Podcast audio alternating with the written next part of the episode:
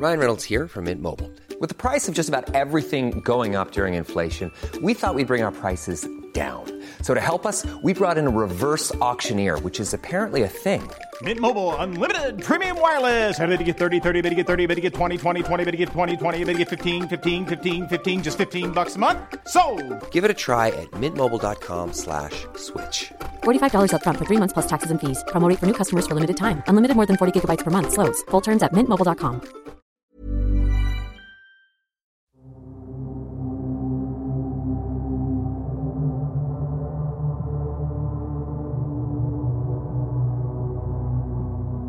Magandang magandang araw sa inyong lahat. Welcome to Sitio Bangungot. Atid naman namin sa inyo ngayon ay isang kwentong mula sa karanasan ng ating letter sender for today na tawagin na lang natin sa pangalang Noah. Pakinggan natin ang pagbabahagi niya ng kwento tungkol sa di umano'y manliligaw na engkanto noon ng kanyang ina.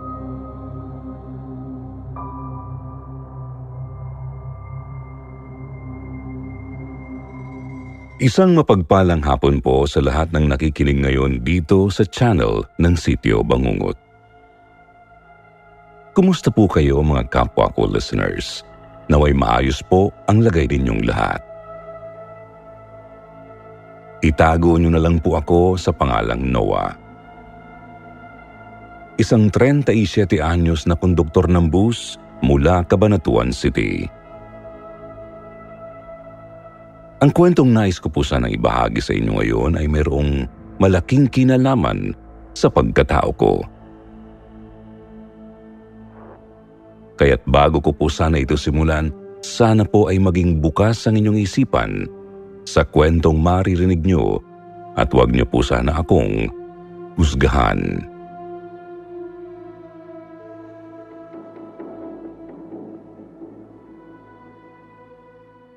Bata pa lang ako, Sir Jupiter, alam ko na sa sarili ko na hindi totoo ang sinasabi sa akin ng tatay ko na matagal na raw pumanaw ang aking nanay. Alam niyo kung bakit? Kasi bata pa lang din ho kasi ako, nakikita ko na si nanay na umaali-aligid sa akin at parang binabantayan ako. Kasama ng iba pang mga nilalang na ni minsan po ay hindi ko naman naaninag ang mga mukha. Hindi naman mukhang multo si nanay eh. Mukha naman siyang normal na tao. Pero palagi ho siyang nakasuot ng mga napakagagarang damit na madalas ay kumikinang-kinang pa sa mga diamante sa tuwing makikita ko siya. Palagi siyang nakangiti sa tuwing magpapakita siya sa akin. Kinakawayan ako o di kaya sumisenyas na lumapit ako sa kanya. Pero sa hindi malamang dahilan, kahit kailan ay hindi ho ako nagawang lapitan ni nanay o ako sa kanya. Parang palagi na lang hong may puwersang humaharang at naglalayo sa aming dalawa.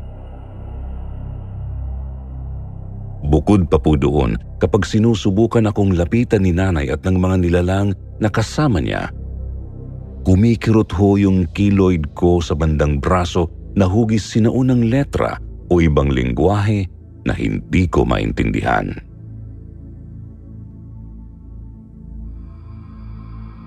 Sa tuwing magtatanong naman ho ako sa tatay kung tawagin na lang natin sa pangalang Emil, palagi siyang nagagalit sa akin.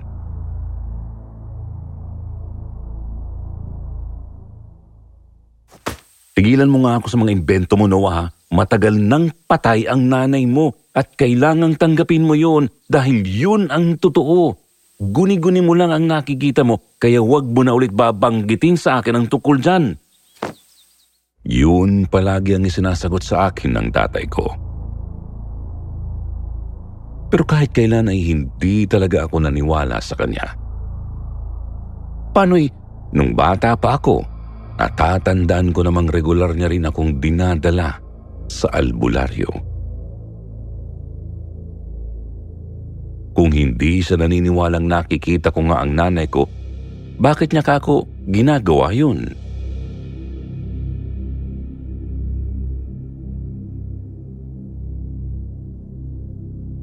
Nagbinata at tumanda na ako sa ganoong senaryo kaya naman lumaki akong malayo ang loob sa kanya. Kahit na dadalawa lang naman kaming magkasama sa buhay. Naging rebeldeng anak ako sa kanya hanggang sa dahil sa pagre-rebelde ko ay nakabuntis ako at nag-asawa ng maaga. Doon ho, lalong lumabo at naging malayo ang relasyon namin ni tatay.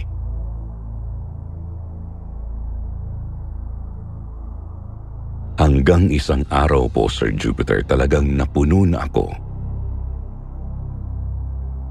Nalaman ko kasing pati pala ang anak ko na noon ho ay tatlong taong gulang pa lang. Pinagpapakitaan na rin ng nanay ko. Bukod pa doon sabi ng anak ko, isinasama raw siya ng lola niya. Gusto raw siyang dalhin ito sa isang malayong malayong lugar na talaga hong nakapagpakaba sa akin ng matindi.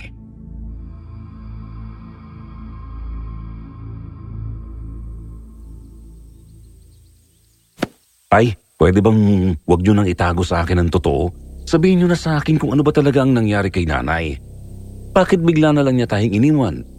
Bakit ngayon pati ang anak ko gusto niyang isama? Kinompronta ko ang tatay ko ng araw na yun. Doon hindi na ho niya nagawang itago sa akin na may kakaibang nangyari sa pamilya namin. Siguro dahil involved na rin sa usapan ang apo niya. Kaya sa pagkakataong to, inamin niya na sa akin ang lahat. At hayaan niyo akong ikwento sa inyo ang lahat mula sa pinakaumpisa.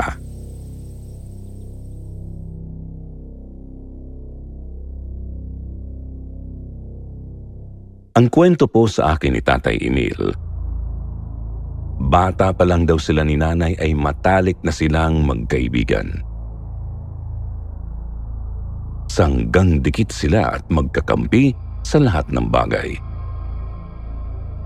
Yun nga lang daw ho, dumating sa puntong nahulog ang loob ni tatay kay nanay na inilihim niya rito nung una dahil na rin sa takot na baka masira lang ang pinagsamahan nila.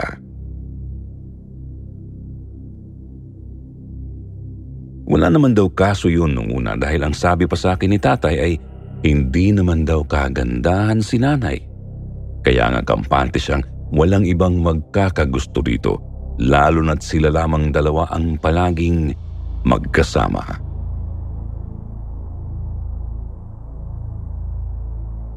Hanggang sa isang araw hindi inaasahan ni tatay ang matutuklasan niya nang dalawin siya sa kanila ni nanay.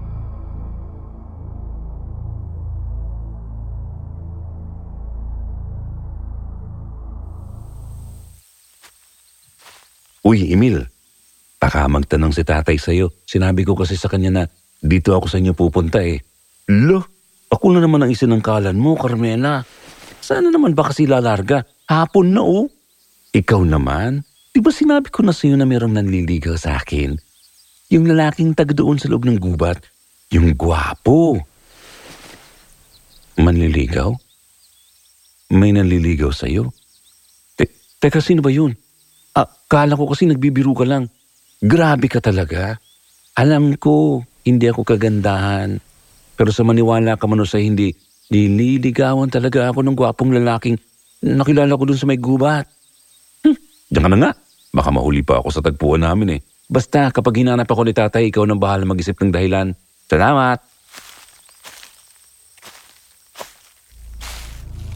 Napakunot na lang daw ang noo ni Tatay Emil noon dahil nabigla siya sa sinabi ni nanay. Sa isip-isip niya raw, sino naman kayang matinong manliligaw ang doon pa sa loob ng masukal na gubat pipiliing makipagkita sa babae? Sabi niya pa nga raw, baka niloloko lang siya ni nanay. Baka raw pinagsiselos lang siya para umamin na siya sa totoo niyang nararamdaman. Kaya naman ng araw na yon, Sir Jupiter, sinundan daw ni tatay si nanay.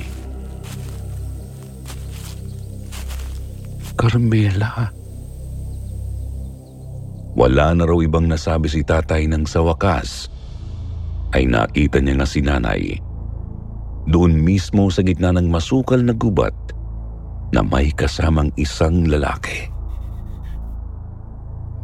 Matangkad, matikas ang pangangatawan, napakaputi at kulay ulandis daw ang buhok. Gwapo nga ito tulad ng sinabi sa kanya ni nanay.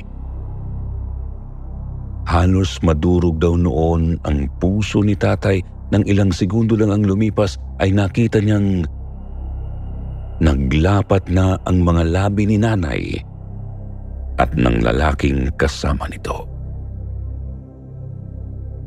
Wala na raw siyang ibang nagawa kundi ang mapatalikod at umuwi na lang sa kanila para doon magmukmok.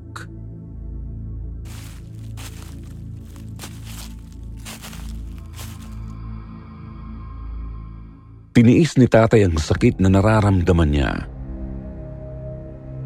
Ayos na raw sa kanyang nakikitang napakasaya ni nanay sa tuwing magpapaalam itong pupunta siya sa gubat para makipagkita sa kanyang manliligaw. Gustuhin man daw ni tatay na pigilan si nanay noon, talagang nawalan na raw siya ng gana. Siyempre, dahil nasasaktan nga siya ng mga panahong yon, kaya pinilit niya rin ang sarili niya na mawalan ng pakialam hanggang isang araw. Emil! Lumabas ka dyan, harapin mo akong damuho ka! Oh, mga Agustin, anong ginagawa niyo rito? Bakit ho? Tinatanong mo pa talaga yan pagkatapos ng ginawa mo sa anak ko, may gana ka pang magtanong kung bakit ako nandito. Bigla na lang daw kinwelyuhan ng ama ni Nanay Carmela noon si Tatay Emil Siyempre nagtaka siya ng mga sandaling yon. Hindi niya alam kung anong nangyayari, pero agad naman daw siyang nalinawan dahil sa sumunod na sinabi nito. Buntis ang anak ko lintik ka at kung hindi mo sa pananagutan ngayon din sisiguraduhin ko sa yung hindi mo na ulit masisilayan ng umaga. Ho! Pero mga Agustin, hindi ko ako ang Bago pa daw maituloy ni tatay ang sasabihin niya ay napasulyap siya sa noon ay nakayukong si Nanay Carmela. Doon ay parang nahulaan niya na ang nangyayari. Naisip niyang baka ayaw itong panagutan ng lalaking nakabuntis dito kaya ngayon ay siya ang itinuturo nito. Huwag ho kayo mag-alala, Mang Agustin. Pananagutan ko ang anak nyo. Mahal ko naman ho si Carmela eh, kaya lang hindi niya naman ho sinabi sa akin na buntis na pala siya. Pasensya na ho kayo. Abuti naman kung ganon. Gusto ko sa lalong madaling panahon magpakasal na agad kayo at magsama sa iisang bubong para naman hindi nakakahawa ang bata kapag nagkataon.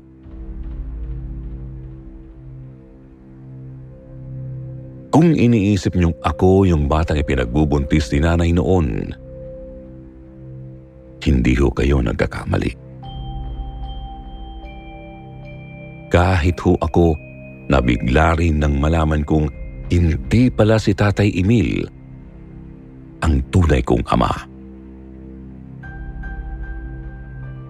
Anak ako ng manliligaw ni nanay.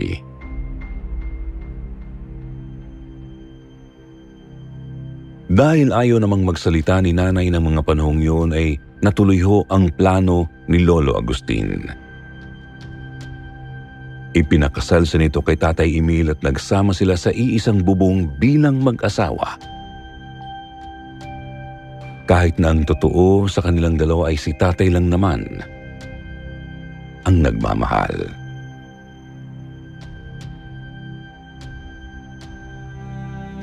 Ang akala raw po ni tatay noon sa pagsasama nila ni nanay ay matututunan din sa nitong mahalin. Tutal ay may pinagsamahan naman daw sila simula pagkabata. Pero nang makapanganak si nanay sa akin, doon na ho napagtanto ni tatay na kahit kailan ay hindi pala niya magagawang turuan ang puso nito.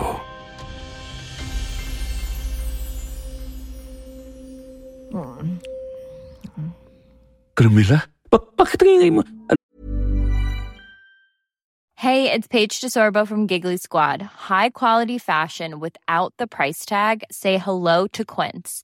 I'm snagging high-end essentials like cozy cashmere sweaters, sleek leather jackets, fine jewelry, and so much more. With Quince being 50 to 80% less than similar brands. And they partner with factories that prioritize safe, ethical, and responsible manufacturing. I love that. Luxury quality within reach. Go to quince.com slash style to get free shipping and 365 day returns on your next order. Quince.com slash style. Hiring for your small business? If you're not looking for professionals on LinkedIn, you're looking in the wrong place. That's like looking for your car keys in a fish tank. LinkedIn helps you hire professionals you can't find anywhere else, even those who aren't actively searching for a new job but might be open to the perfect role. In a given month, over 70% of LinkedIn users don't even visit other leading job sites. So start looking in the right place. With LinkedIn, you can hire professionals like a professional. Post your free job on linkedin.com slash achieve today. Ano ginagawa mo sa, kwarto, Carme? Ah, ah, ano yung bagay na yan, Carmela?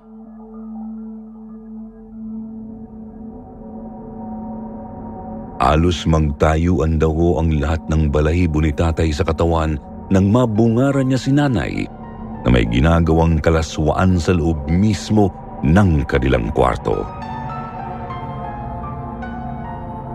Wala raw itong suot na kahit na anong saplot sa katawan.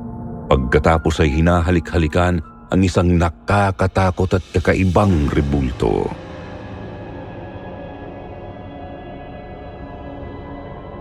Kitang-kita rin daw ni tatay na may lumalabas na kulay puti at malapot na likido mula doon sa nakangangang bibig ng nasabing rebulto ng lalaki na pamilyar daw kay tatay ang itsura.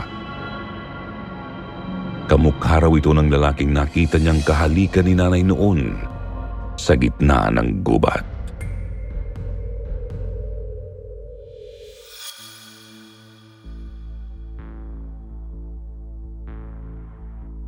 Sobrang pagtataka rin daw ni tatay kung papaanong napunta sa bahay nila ang rebultong yun. Imposible raw na mabuhat yung ni nanay dahil mas malaki pa nga raw ito sa kanilang dalawa.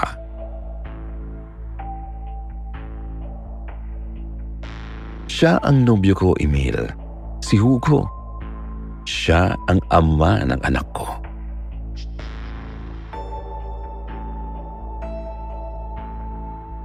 Yun daw ang nakangiti pang sabi ni nanay kay tatay na talagang halos magpawala raw sa kanyang katinuan.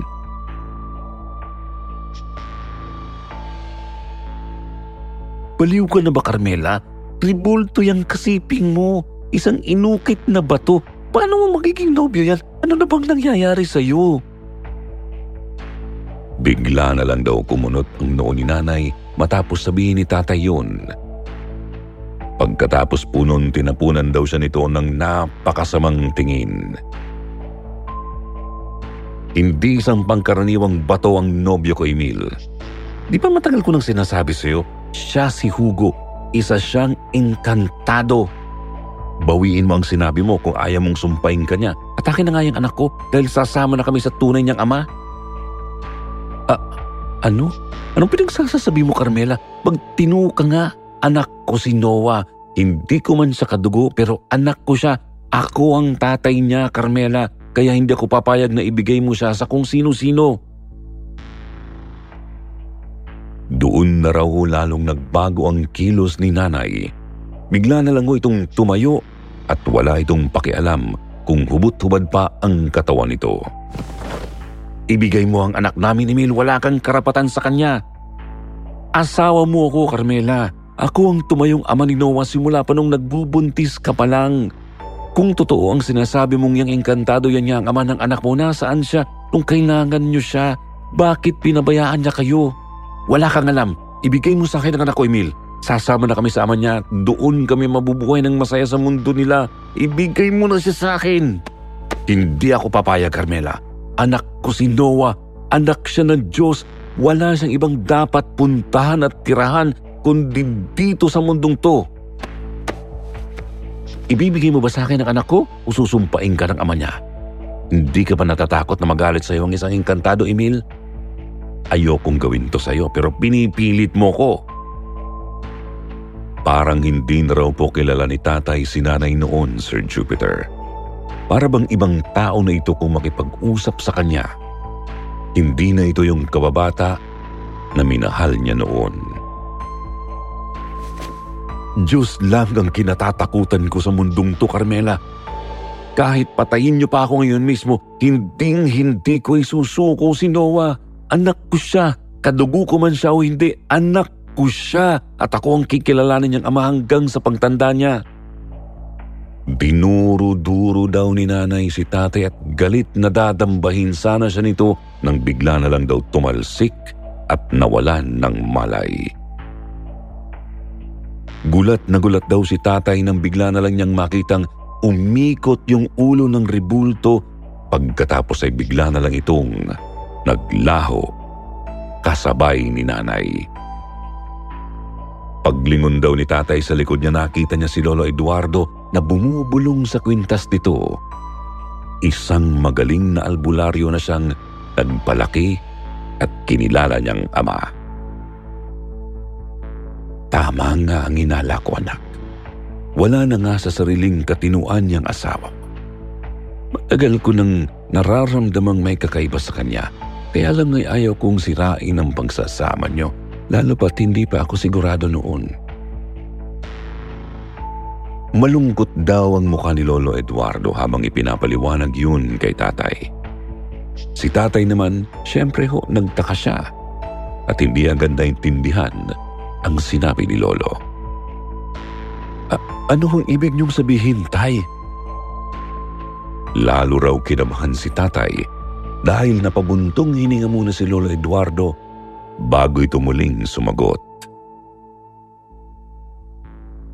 Ibinigay niya ang sarili niya sa engkantong kalaguyo niya anak. At malaki ang hinala kung yun nga ang tunay na ama ni Noah. Tinapik ni Lolo Eduardo ang balikat ni Tatay Emil bago siya nagpatuloy. Ang bilin ko lang sa iyo anak, wag na wag mong ibibigay sa kanila ang bata. Hindi pagmamahal ang ipararamdam nila sa kanya dahil kung tama ang hinala ko, binuhay ni Carmela si Noah para lang gawing sakripisyo. Bilang isang daan para magkaroon sila ng koneksyon ng inkantadong yun at nang sa ganon ay magawa nilang magsama sa mundo nito. Ngayong nakuha na nila ang gusto nila, wala nang pakinabang sa kanila ang bata. Gusto naman nilang putulin ngayon ang natitirang koneksyon ni Carmela sa mundo natin at yun ay walang iba kundi si Noah. Ang ibig niyong sabihin, Tay, papatay nilang anak ko? Eh, hindi lang naman sinawa ang koneksyon niya rito ah. Si Mang Agustin, ang tatay ni Carmela. Di ba koneksyon niya rin yun dahil magkadugo sila? Wala na si Agustin anak. Natagpuan siyang nakahandusay kanina sa harap ng bahay nila. Matigas na raw ang bangkay niya nang makita ng kapitbahay. Mukhang kagabi pa siya pumanap.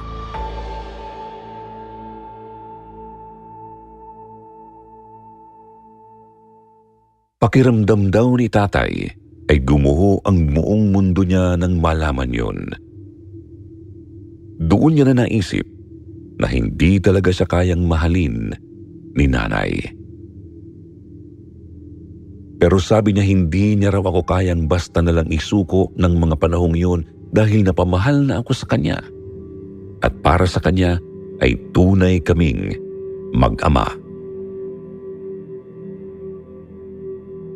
Dahil daw po doon ay nagdesisyon siyang humingi ng tulong kay Lolo Eduardo para palagyan ako ng isang matibay na orasyon bilang proteksyon para kahit kailan ay hindi ako magawang lapitan ni nanay at ng tunay kong ama.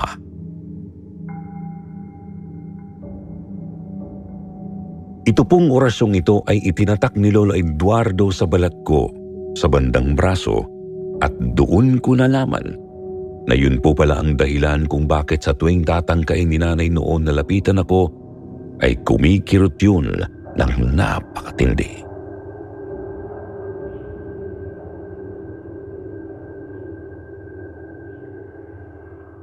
Sa totoo lang po Sir Jupiter, hindi halos ako makapaniwala ng ikwento sa akin ng tatay ko ang buong katotohanan ito. Pero naniniwala ako sa kanya dahil minsan ko na rin hong nakita yung rebultong sinasabi niya. Doon mismo sa kwarto ng anak ko. Parang tinatangka ho nitong kargahin ang bata sinusubukang isama sa mundo nila. Dahil ho doon sa wakas, pagkatapos ng maraming taon, naintindihan ko rin sa wakas si Tatay Emil. Ngayon alam ko na kung bakit ganun na lang katindi ang galit niya sa tuwing mababanggit ko sa kanya, si nanay.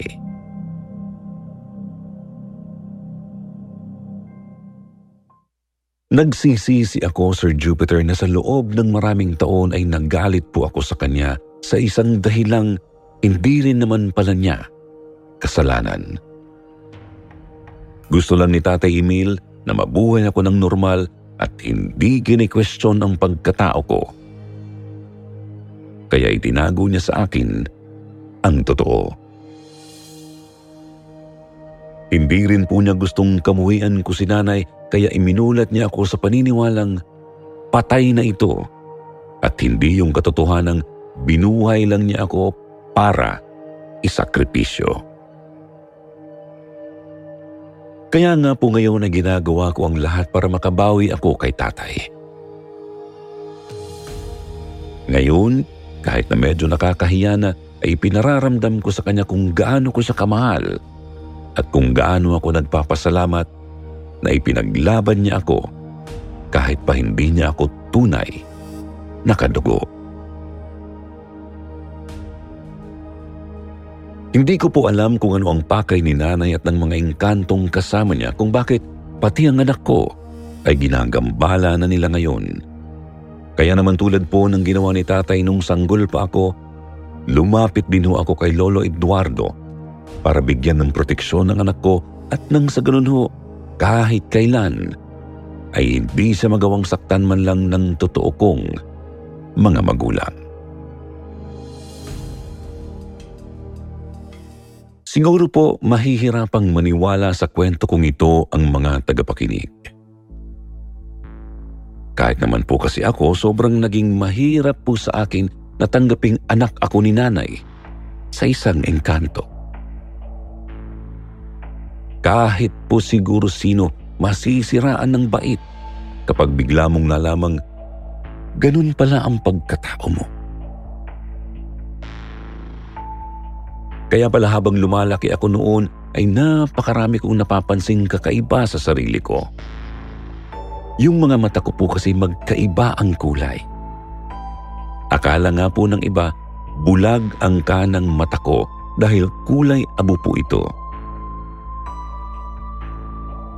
Tapos yung buhok ko po, hindi kulay itim, kundi kulay kayumanggi na kapag natatapatan ng araw, nagiging pula.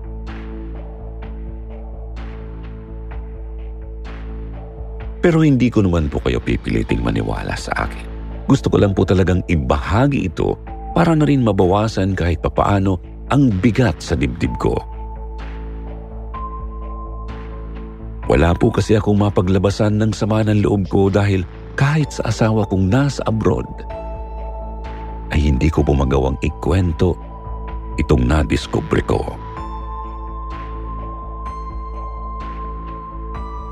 Sana po ay nag-enjoy kayo sa pakikinig sa aking kwento.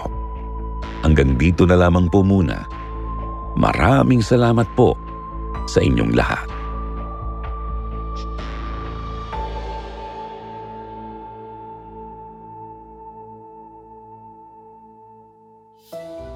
Ngayon, dumako naman tayo sa inyong paboritong shoutout portion. Shoutout kay Mary Ann Calma, Shirley Carillo, Garcia Daisy, M. Yats, Leia Arcelio, Leia Tarsilo, Ling Praile, Howard, Pucarix, Babiong Sueco at Mel Babalsomo. Basahin naman natin ngayon ang ilan sa magandang comment mula kina Mel Babalsomo at Imelda Kulukar sa kwentong pinamagatang Gabay. Thank you so much. Ang saya ng araw-araw ko dahil sa mga kwento po ninyo. Nakakawala kayo ng stress. Sana marami pa magpapadala sa inyo ng mga kwento. God bless and more power. Sabi naman ni Imelda, Hello po sa mga avid listener ng YouTube channel ninyong Sityo Bangungot. Isa na namang magandang kwento ang ating narinig. Grabe ang emotions ko sa mga nangyari. Sana all may ganyan na gabay na lagi mong nakakasama at nakikita para lagi kang maligtas sa mga panganib o sa sakuna. But of course, I believe in God. Sa mga hindi po nabanggit sa susunod na lang po, huwag niyo pong kalimutang mag-reply sa ating shoutout box na nasa comment section para ma-shoutout ang pangalan niyo. Muli po mula sa bumubuo ng Sityo Bangungot, ito po ang inyong likod, Jupiter. Nagpapasalamat.